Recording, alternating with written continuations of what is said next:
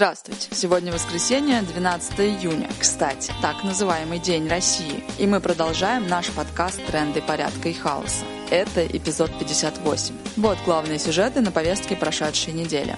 9 июня так называемый суд так называемой Донецкой Народной Республики приговорил к смертной казни трех иностранных граждан, которые являются штатными солдатами вооруженных сил Украины. Они сражались против российской агрессии и их взяли в плен в ходе боев за Мариуполь. Это Саадун Брагим, гражданин Марокко, Шон Пинер и Эйден Аслин, подданные Великобритании. Их обвинили в наемничестве, попытке насильственного захвата власти и прохождении обучения с целью осуществления террористической деятельности. Спасибо и на том, что марокканцев нацисты не записали. Тут можно много сказать всего о бредовости этого суда, даже с точки зрения буржуазного права. Как может одна воюющая сторона судить солдат противоположной стороны просто за сам факт участия в войне на стороне противника? Можно сказать и о том, что в ДНР Россия, которую эту самую ДНР контролирует чуть более чем полностью, просто тестирует возвращение смертной казни. В самой России на нее пока мораторий, но, как верно написал в своем телеграм-канале Влад Барабанов, после выхода РФ из Совета Европы уже ничего не мешает его снять, если, конечно, на Донбассе все пройдет хорошо.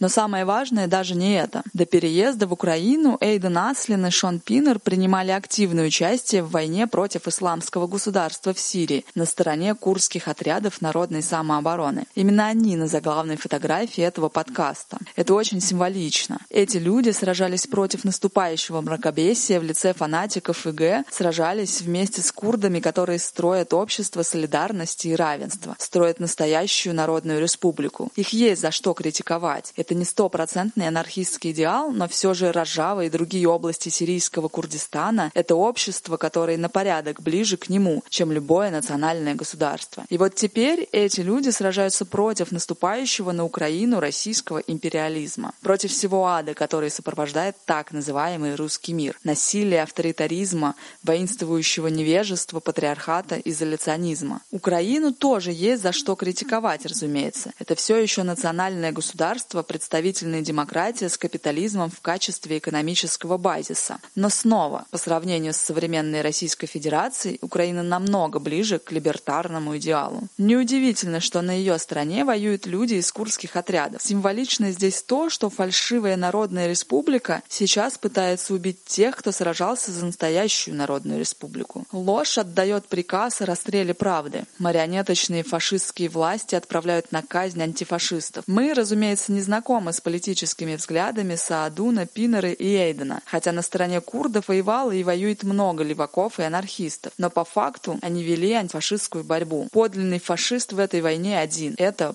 путинская власть в Кремле. К счастью, пленников не отправили в расстрельную камеру прямо сейчас. Вероятно, Путин пытается использовать их как разменную карту, чтобы выторговать себе что-нибудь. Но война уже много раз высветила истинную сущность этого режима и выторговать поддержку таких людей, как Саадун, Пинер и Эйден, им не получится точно. Свободу всем пленникам Кремля, и пусть все стены рухнут. Мы не зря упомянули слово «фашистский», когда говорили о ДНР. Так называемые Донбасские республики – это проекция России. А Россия стремительно обретает почти все классические черты фашистского образования. То появляется законопроект о том, что за так называемую пропаганду ЛГБТ будут штрафовать, даже если пропаганда обращена на взрослых, а не на детей, то вот уже выяснилось, что даже просто попросить себе альтернативную службу, потому что ты против войны, это уже дискредитирует российскую армию. Савелий Морозов из Ставрополя обратился в военкомат по месту жительства с просьбой предоставить ему возможность пройти альтернативную службу. Он сказал, «Я считаю человеческую жизнь безмерно ценной. Я упомянул, что моя мама в Грозном пережила войну. Она была около месяца под обстрелами. Чудом выжила, родила меня в позднем возрасте, и я не хочу ставить свою жизнь под угрозу